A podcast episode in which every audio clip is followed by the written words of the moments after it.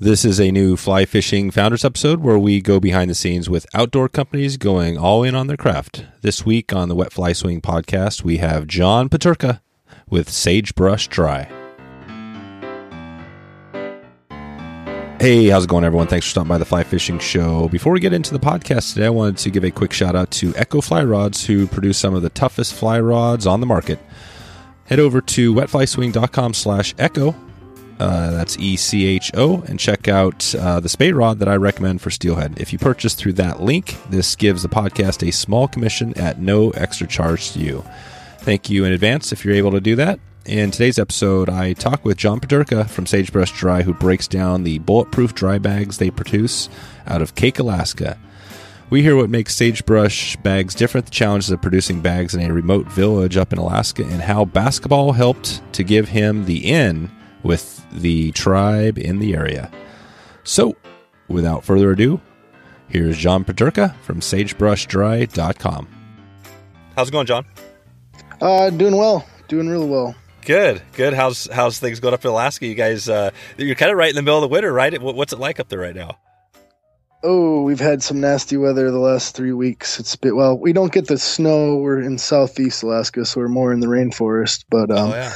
we've been getting some snow. We've got probably six to eight inches of snow on the ground, uh, and now it's raining and making everything icy and miserable everywhere. So yep. we're full on full on winter, um, gray and and cloudy right now. But the days are getting longer, so the end is in in sight.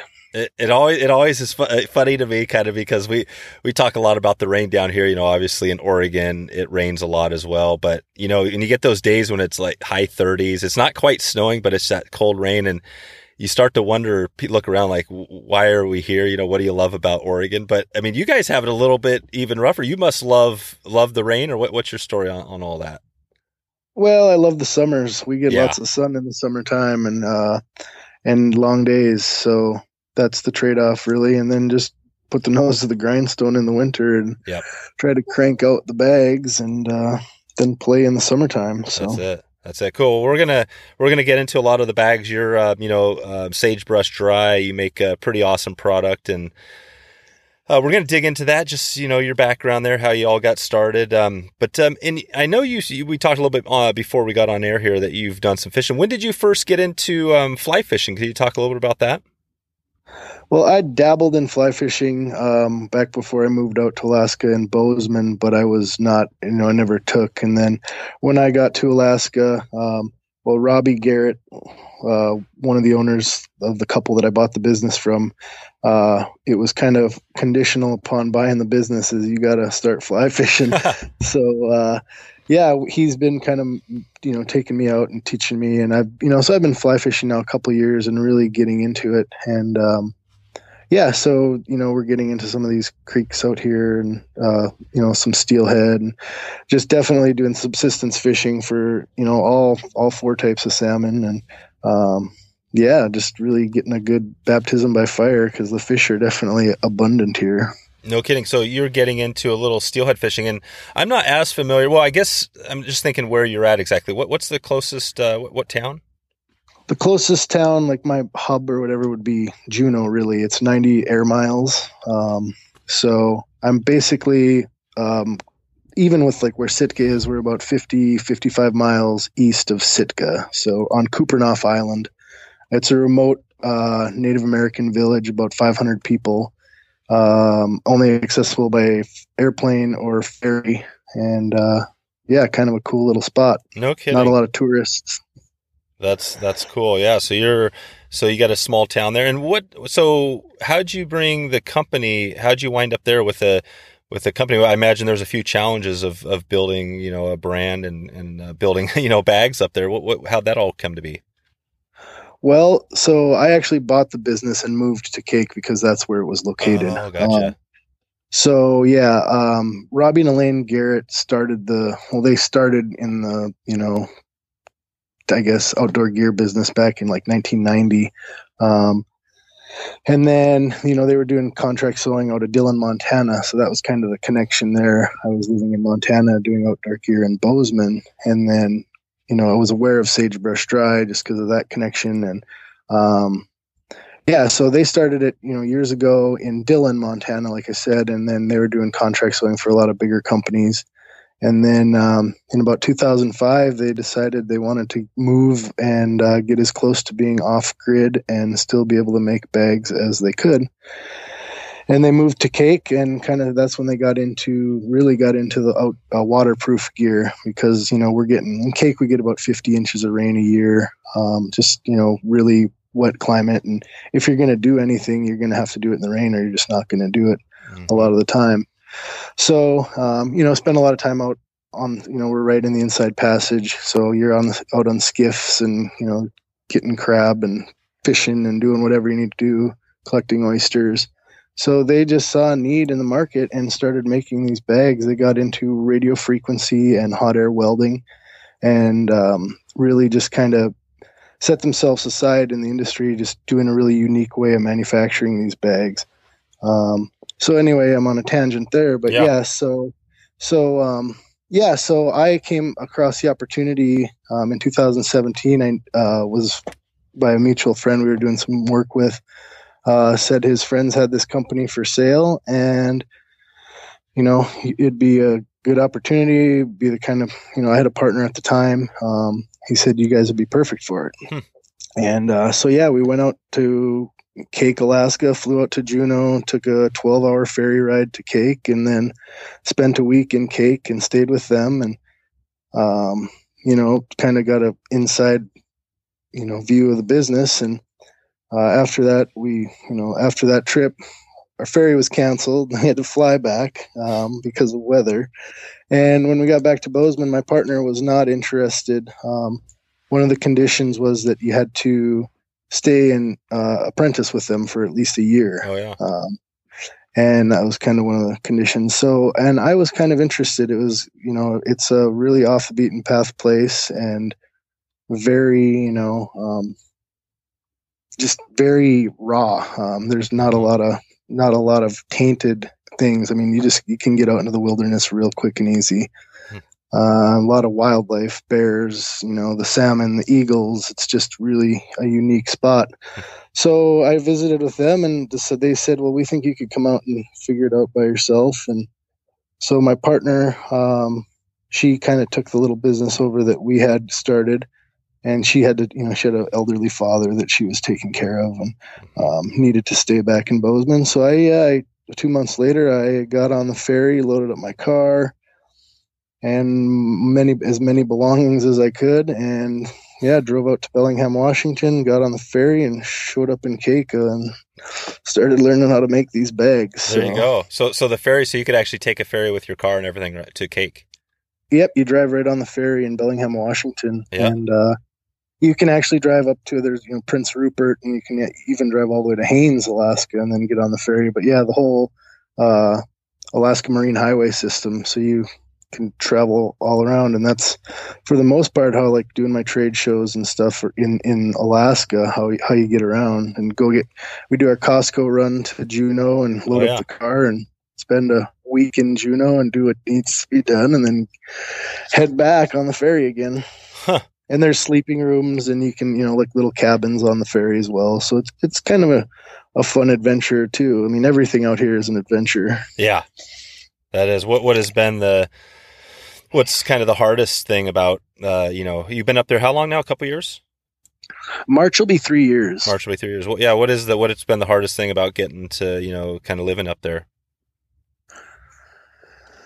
Well, the isolation. I mean, we've got three paved miles of road in town, um, and we got about hundred miles of old logging roads. So that I mean, you can get out a little bit, but uh, it's pretty isolated. I mean, just having to get parts for my machines or, you know, trying to get a technician um, makes yeah. for a lot of challenging, or even, you know, doing your banking. We don't even have a bank. So um, it makes those things a little challenging, but it's, uh, it's a trade-off, I guess. You know, I go back and forth, but it's it's a very very special spot.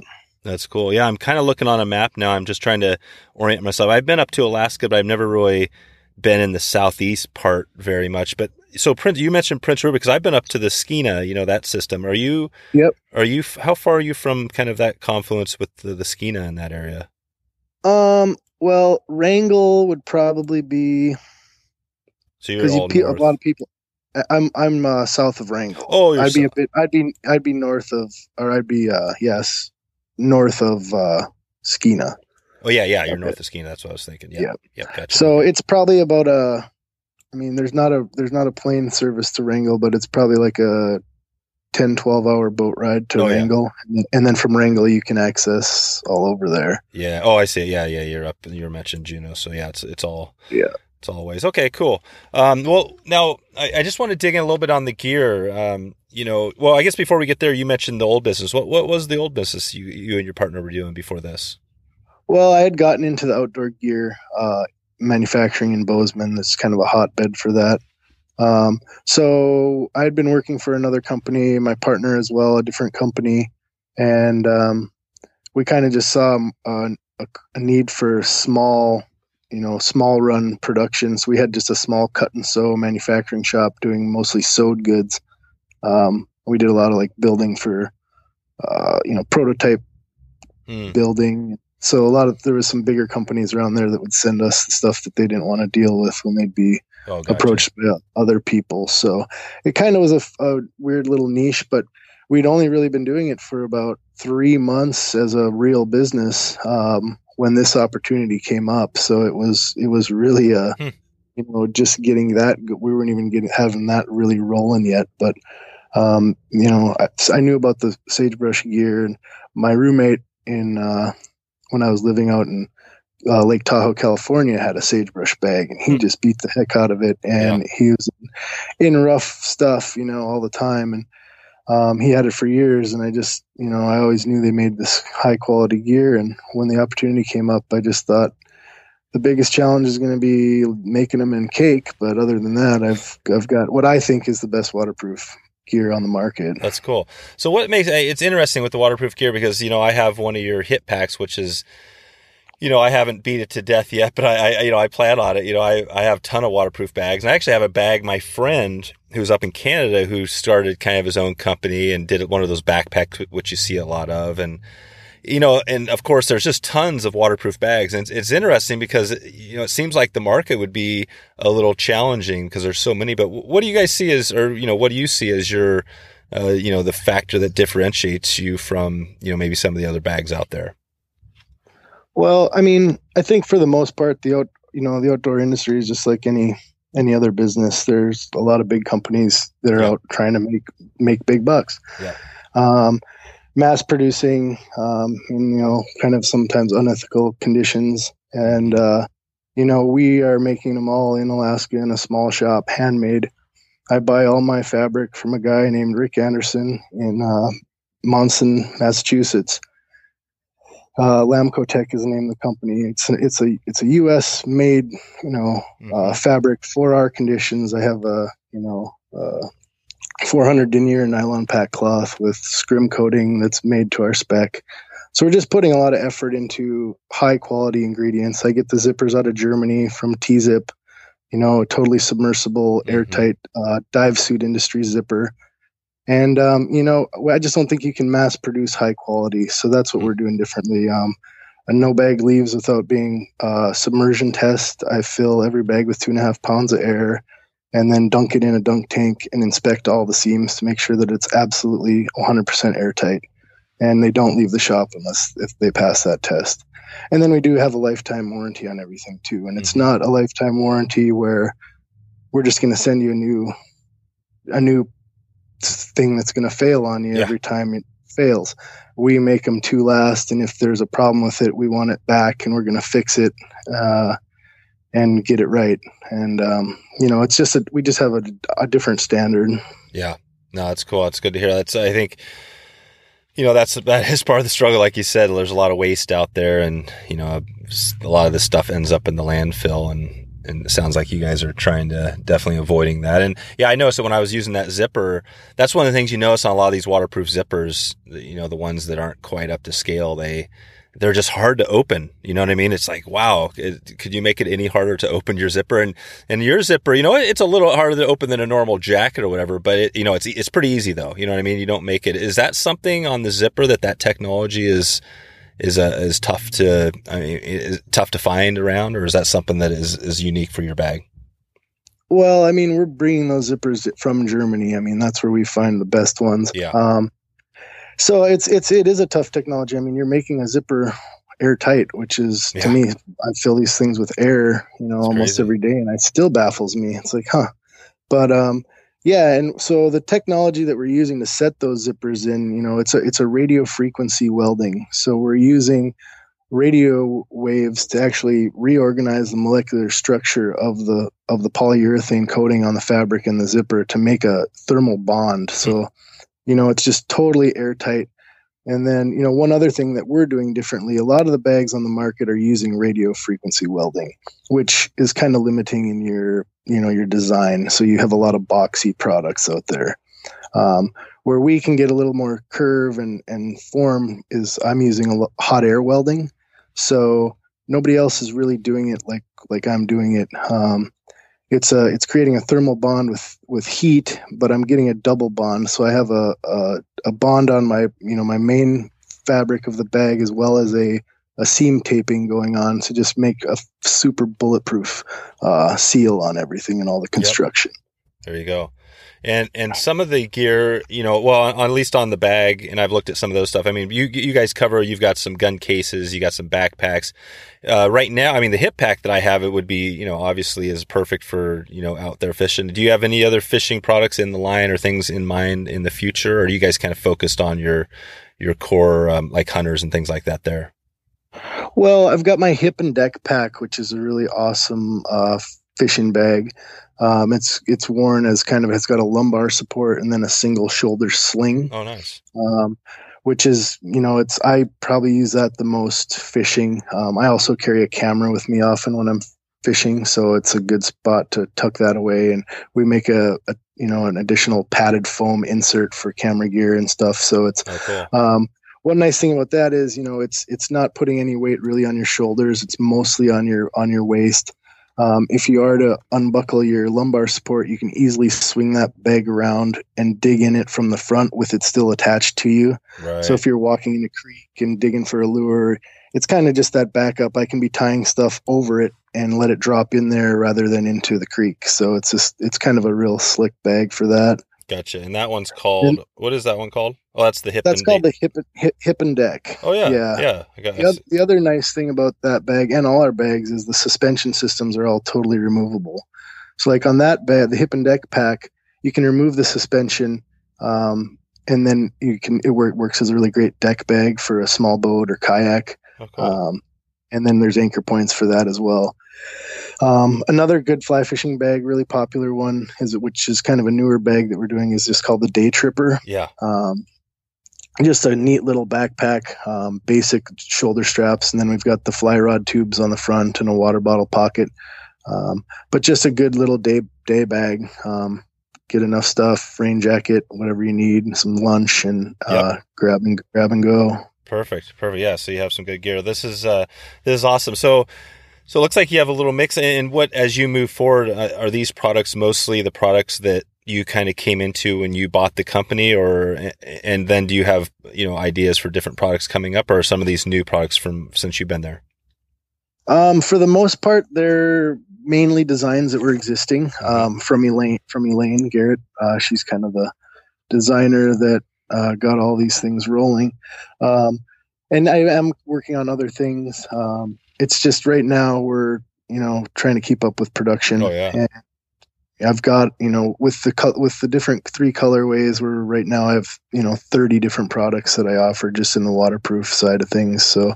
Huh. Um, I've got a line of you know kayak and like uh, pack raft fishing bags that I'm working on. Uh, probably be getting those out in April. Uh, but yeah, we're always playing with stuff because it's just you go out and you do stuff, and then you say, "I need something to Yep. do this," and then you decide, "Well, how how am I going to make it happen?" So that's really the stage I'm at. I'm pretty new in the with with doing the hot air and radio frequency. It was a much it was a big learning curve, just kind of getting the the technical skills down, and now it's starting to be you know the playful area where I get to go and Hmm. Make stuff up and That's and cool. have fun with it. So That's cool. And are you doing um are you doing all the um I mean kind of the whole business manufacturing everything or do you have help or how's that all working? Um, I do most of the stuff. I have a couple of part-time employees, two part-time employees right now, um, and we're shut down right now until February fourth. Uh, just kind of getting some things in line after the holidays, Mm-hmm. and got some traveling to do.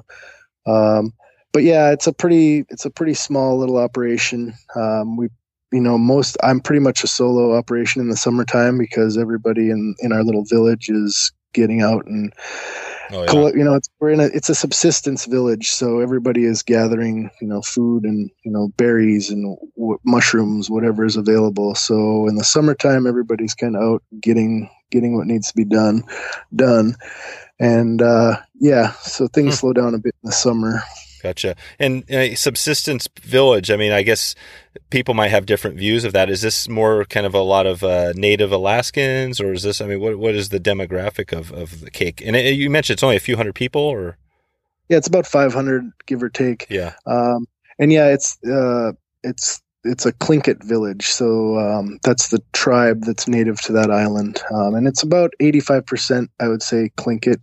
Um, so predominantly, most of the people born and raised there, you know. Oh, wow. um, yeah. And Tlingit, how do you, how do you spell? It? Do you know how to spell that? it's T T L I N G I T, I believe. Oh, right, right. Okay. Get you that's close. different. That's different than I was thinking. That's for sure. yeah, for sure. Okay, click, click it. So yeah, I mean that's interesting. It seems like that would be definitely part of the, um, you know, getting used to it too. You go to you from, uh, well, you said Bozeman. Is that where you were? Yep. Yeah, yeah. You go to Bozeman. You not only go to a place of 500 people, which is already tiny, but 85% native. Um, what, what was that like? Was that transition? Uh, I mean, how how did you fit in the community? Were they, you know, I, I'm assuming. I, I guess I'm assuming you're white. Is that is that is that the case? Yeah, that is the case. Okay. I'm, the, I'm the white. I'm the white guy. You're the white boy. how, how did that? How did that work? I mean, how'd that feel going into that? Well, it's like any new situation. It's a little, you know, awkward at first, but um, it's just there's it's a lot of really good people in the in the village, and um, one of the things I started doing because these winters are so long and dreary. Um, I hadn't played basketball since my high school days, you know, 20 years ago, and I started.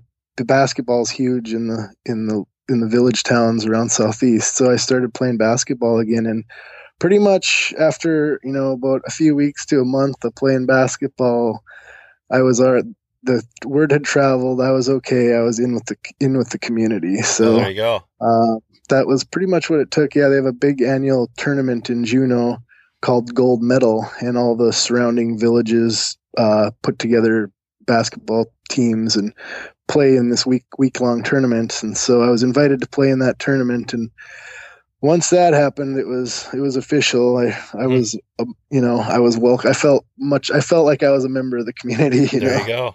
There you go. What's no? This is cool. Basketball was kind of my sport too. It's, I love. Uh, I love hearing that. What What was the? Um, I mean, would you have any words of advice for other people going into, um, you know, new communities, new kind of a sim- similar situation like you did?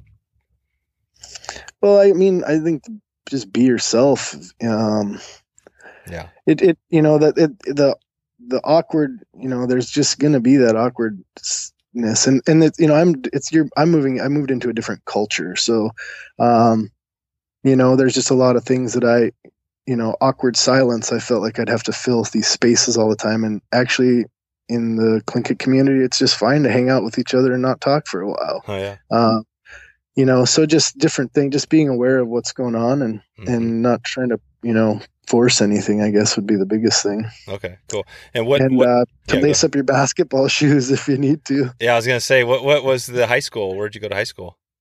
I went to high school in North Dakota, um, Minto, North Dakota, a small town, and Yeah. in the Midwest. Grew up on a pinto bean farm there, so There you go. So it's a little you- different than where I'm at now. right. What What was your uh, what position did you play there? I was a post player. I Oh, mean, really? I'm six six foot tall, but I'm uh, we didn't have a lot of big kids either, so Gotcha. You're kind of like the uh, the Charles Barkley. yeah, sort of I the, yeah.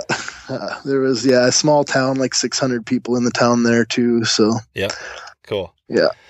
All right, and and what's so? What is the home? I mean, I guess you've got a lot of rivers around there. Is there a big river over there that people wouldn't would know about, or something you, you fish?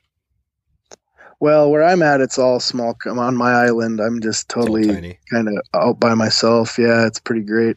Um, yeah, I mean, like you said, the Stikine would be like the biggest river of of or the area of of notoriety, I guess, in my little neighborhood. That's it. So, so you're out there fishing, and and you said steelhead. So, steelhead salmon. You know, a little bit of everything. It's it's kind of whatever. I guess this time of year you're getting in. Uh, what is the? I guess I'm not on on the steelhead runs. Is this uh, starting to get to that decent time?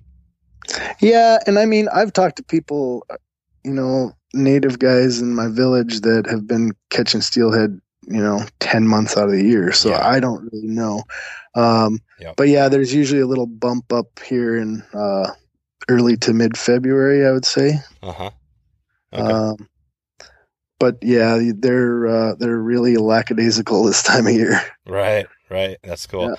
And so, and what is as far as you know on the company again, getting back to all the bags and stuff? Uh, do you have plans to try to to scale this thing up longer term and you know bring more people in uh, you know potentially move the operation out or what's your long term plan yeah that's kind of the phase i'm at right now is what's next yeah. um, i'm definitely you know uh, demand is growing and uh, you know robbie and elaine had built a really strong reputation and uh, have a really really solid little following hmm.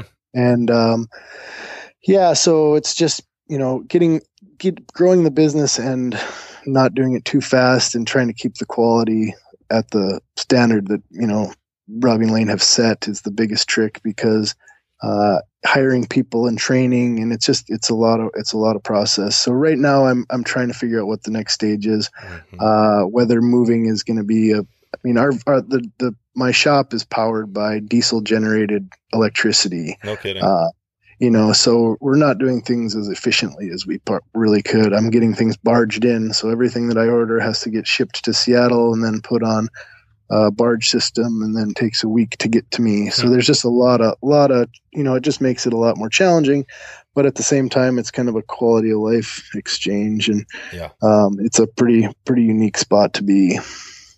Yeah it is. That's uh, and and you guys get up the summers up there are I mean you're not getting sunshine all day, but what, what what's that look like? Is that kind of a a good chunk of the day is pretty light? Oh yeah, I mean it's eleven o'clock at night. It's oh, still oh it is. Yeah, so you're getting yeah. a good chunk. So eleven and yeah. then, then three get, about three hours of twilight in the summertime. Oh, so you are so you're far enough up there that that you're still get a fair amount. Yeah. Yep. Three to five, I guess. That's yeah, it. it doesn't seem like it really gets totally black dark ever. No, and which uh, you know makes yeah. your days real long because you don't want to. It's hard to stop, you know. I know. Are Are you still producing in the summertime? You still working and building bags during the summer too? Yeah, um, and and for the most part, our busy months are, you know, we just got through the busy run, uh, but yeah, we're still making, and we have a lot of like we do a lot for some of the different, you know, uh, agencies that work in the in the area and in the woods and in the on the water. So we do a lot of those kind of orders in the summertime, getting getting uh, getting them stocked out. So it stays busy year round for sure. Yep. Nice. Well, I'll provide a um, you know some links to some of your bags and stuff that we've been talking about here. Um, and I would be interested. You know, you mentioned the following from from your old the old owners. I mean, what do you think when you think look at that following, who those people are, and maybe think about what you know sagebrush dry does best. I mean right now what would you say who is that that kind of that target person that's you know you, you think of as your core um, you know uh, customer? Well we sell a ton of stuff to just you know people all over southeast alaska um, just because of the nature of the environment. I mean i'm selling them to 65 year old ladies who ride their bike to the grocery store and it just rains all the time, you know. So um, in Alaska, we have a unique niche. Um, uh, the rest of the world, and uh, we ship all over the world. Um, is is we've got a real diehard fly fishing community. Um, we've got a lot of guys like on the Kamchatka River, the guides up there, um, using them and beating on them out there in extreme extreme environments, and they're you know showing them to their clients and then we're getting more orders you know all over the world from from really from that source and then um yeah it's just it's people that want to buy something once i mean this is we're making a lifetime bag. Um, I've got a lot of people who have inherited bags from an uncle who's passed away, or you know, um, we make them to last, and that's the kind of you know customers we're, we're targeting people that know quality and appreciate American made quality, mm. And uh, and and it's just a different operation. If you call and have a problem, you're going to talk to me on the phone, um, and I'm going to be the guy that fixes it or you know does what needs to be done to take care of it. So yeah. we uh, have a lot of pride in that. That's cool. No, I think you're the you know the more uh, small and kind of mid-sized companies I talk to, it, the more you know I talk to people like yourself. It makes me feel like I'm on the right track. You know, the people I'm connecting with because you know, that's kind of what it's all about. And I love hearing how, you know, Kamchatka, I actually just interviewed, um, Marius, uh, Mariusz, who is, um, you know, he's over, he's worked in Kamchatka. He's the, you know, a big conservation minded person out in the Northwest. And, you know, he was talking about, you know, I, you know, with the, through this podcast, I'm connecting to people all around the world too now. So it's, it, it's definitely a small world, you know, even though I, I kind of think of you as tucked in there in Alaska, you know, I got to realize that it's kind of a global world, right? Even though you're producing it there. It sure is. I mean, we couldn't do it without the internet. I mean, 80% of my sales come from online and, uh, yeah, it's uh, it's amazing. I'm getting into now social media. A few months ago, I finally got Instagram going, and people reach out from all over. It's it's mind boggling. I've got a guy in uh, Manuel Antonio, Costa Rica, who does uh, birding tours. Who's mm-hmm. You know reached out and ordering lots of bags, and it's just interesting. It's really cool, and it is a fun little network you start building. Yeah, good stuff. Well, I hope that uh, you know as we move forward here, I'm excited to you know definitely share. Well, obviously, a lot of people are going to listen to this and probably you know hopefully connect with you and, and get a feel for your stuff. Um, and I actually do. I haven't didn't mention this to you, but we're we're doing a. Um, I don't think I mentioned to you. So we're we're getting a giveaway going, and I'm working with a couple other companies um, that are out there, and we're planning on doing a series of giveaways uh, for fly fishing trips around you know around the country, potentially around the world, depending on how it goes. Um, but uh, yeah, I'm thinking your bag would be a cool product, uh, you know, as part of that giveaway. We're kind of looking at not necessarily just fly fishing gear. Uh, you know, the trip we're looking at first is Pyramid Lake, um, which is kind of a destination. Um, kind of down south of here. So, so yeah, I'll have to follow up with you on that as we get into it to see if, you know, you have some interest there. Um, but yeah, before we uh, you know before we jump out of here, kind of as we wrap things up, anything else you want to touch on as far as from the company perspective, people should know about you know what you do and the good things you have going.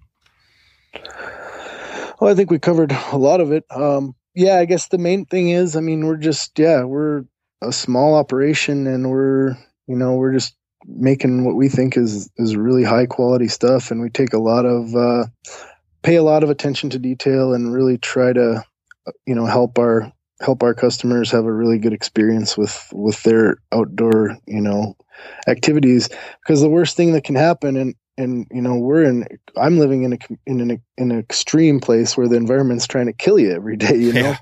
and if your gear fails you are you know you're up the creek and it doesn't matter if your lifetime warranty is great if you're out in the you know if you're out in the yep. bush and you've got a six day hike to get back it it ruins your trip oh, and man. it could potentially ruin your you know life. Well, so yeah. yeah i mean that's that's the that's the point i'm like to get across for sure. Yeah. Yeah exactly. It's, it is kind of life or death. Have you had um, i imagine yeah you have plenty of bears around there. Have you had any uh, any encounters cool or crazy out there? Oh man. That was one of the hardest things to tackle upon moving here the Kupreanof Island is one of the, I think it's the second high, most highly densely, densely populated black bear populations in North America. Hmm. And there's bears. I'm, I live right on a creek. Um, and it's a, you know, we get uh, hump, humpy salmon up that. Oh, yeah. And so it's just bear haven. And I mean, I'm dealing with bears every day of the week for, you know, two months straight in the summertime, shooing them off my step. And, um, so yeah, there's just, I mean, it, it, it's hard to name one crazy because, no I mean, one of the most crazy experiences when I first got here, I was watching bears from a bridge, and there's well, I was watching a couple of kids while they're snagging fish as the, they sure. were coming in. Yeah, and um, you know, here comes a bear, and I was like, oh God, what am I going to do?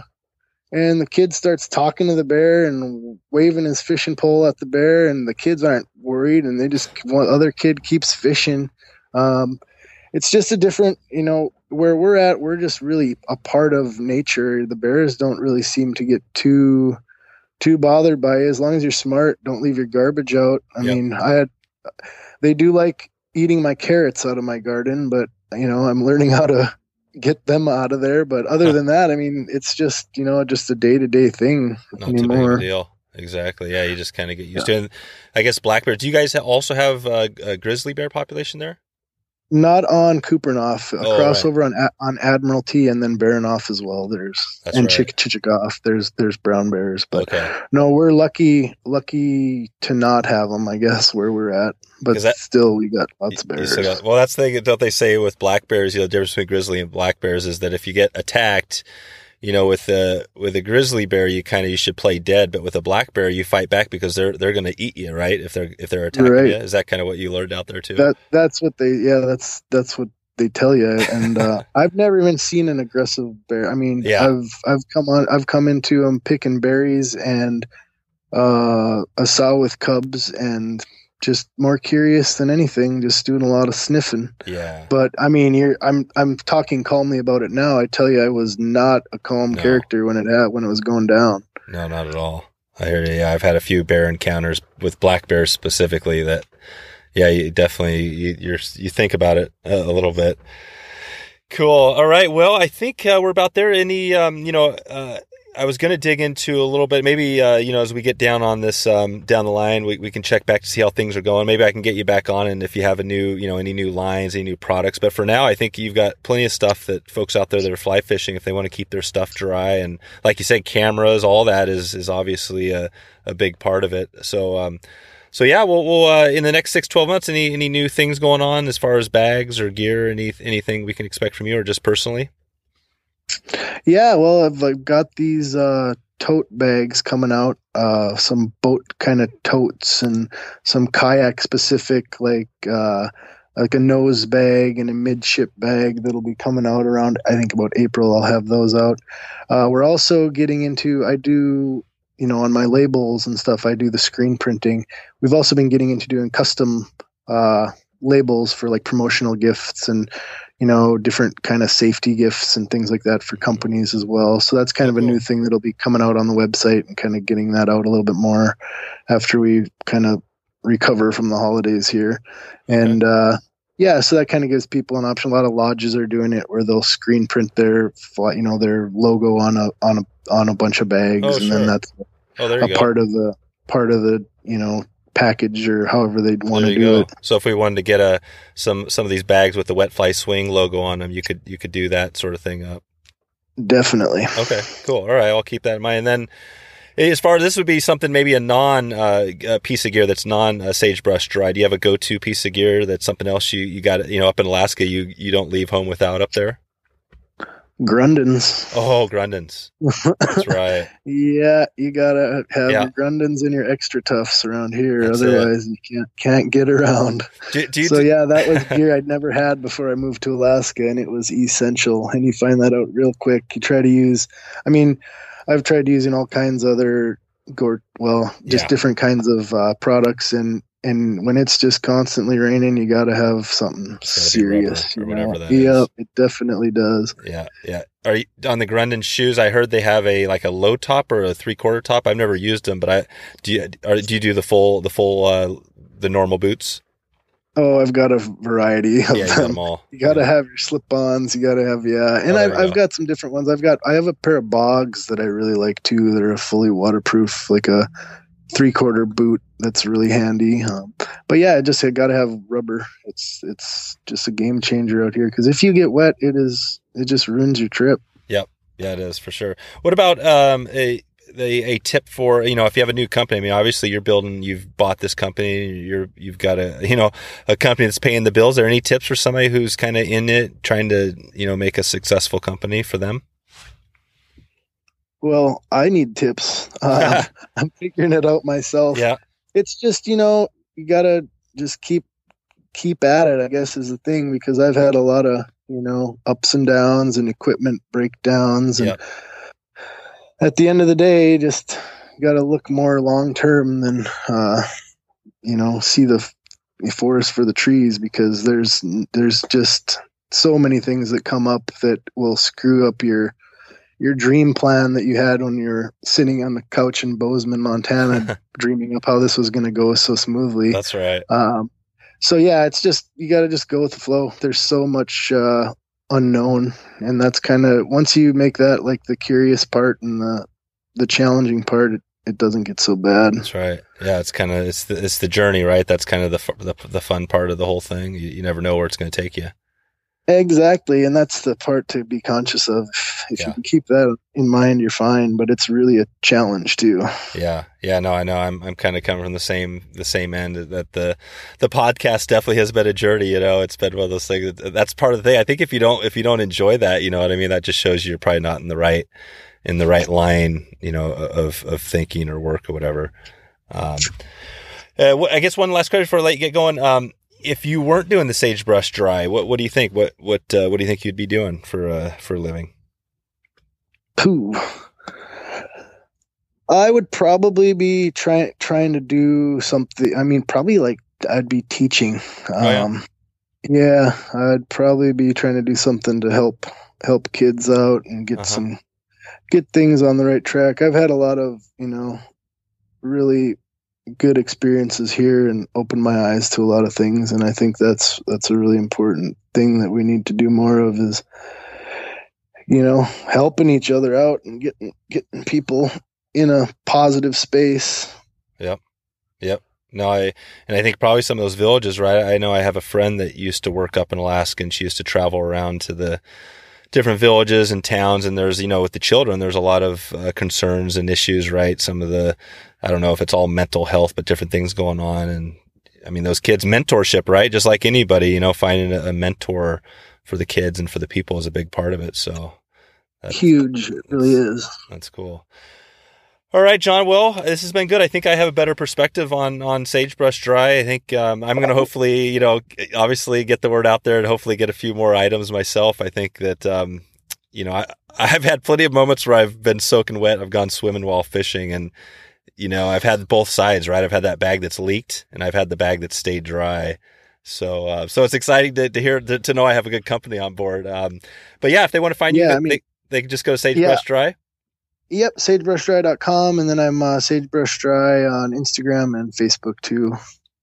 All right. And that's all kind of coming together. Uh, the website needs some updating and some work, and um, so does the social media. But we're busy making bags, so that's kind yeah. of the priority. That's right. What, what's your so so social media right now? Is uh, are you focusing more on like Instagram or any ones in particular?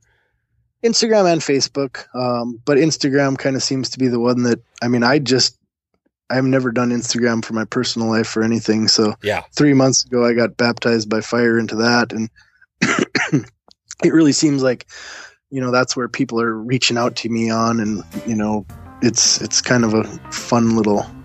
It gets to be a fun little project, actually. Yeah, yeah in your bags, people get to see them, and I think that's part of this giveaway I mentioned. I think we're gonna the companies that are involved. Um, you know, I think we're going to do a, maybe something where people have to just follow, you know, all the companies who are providing the get, you know, products, and that'll help build some buzz for everybody. And you so uh, yeah, I'll let you know on that um, if that yeah. works out. And yeah, it should be fun. I think Instagram, that's what it's all about, right? It should be fun. It should be, it should be social. It shouldn't be some some spammy sort of thing. That's the whole idea. So uh, I'm going to do my best to make it fun. Um, but yeah, cool. John. Yeah we'll uh, we'll keep in touch with you and uh, check back with you soon. Awesome, Dave. Well, I appreciate the uh, time. It's fun being on the podcast. So there you go. If you want to find all the show notes, all the links we covered, just go to wetflyswing.com slash 126.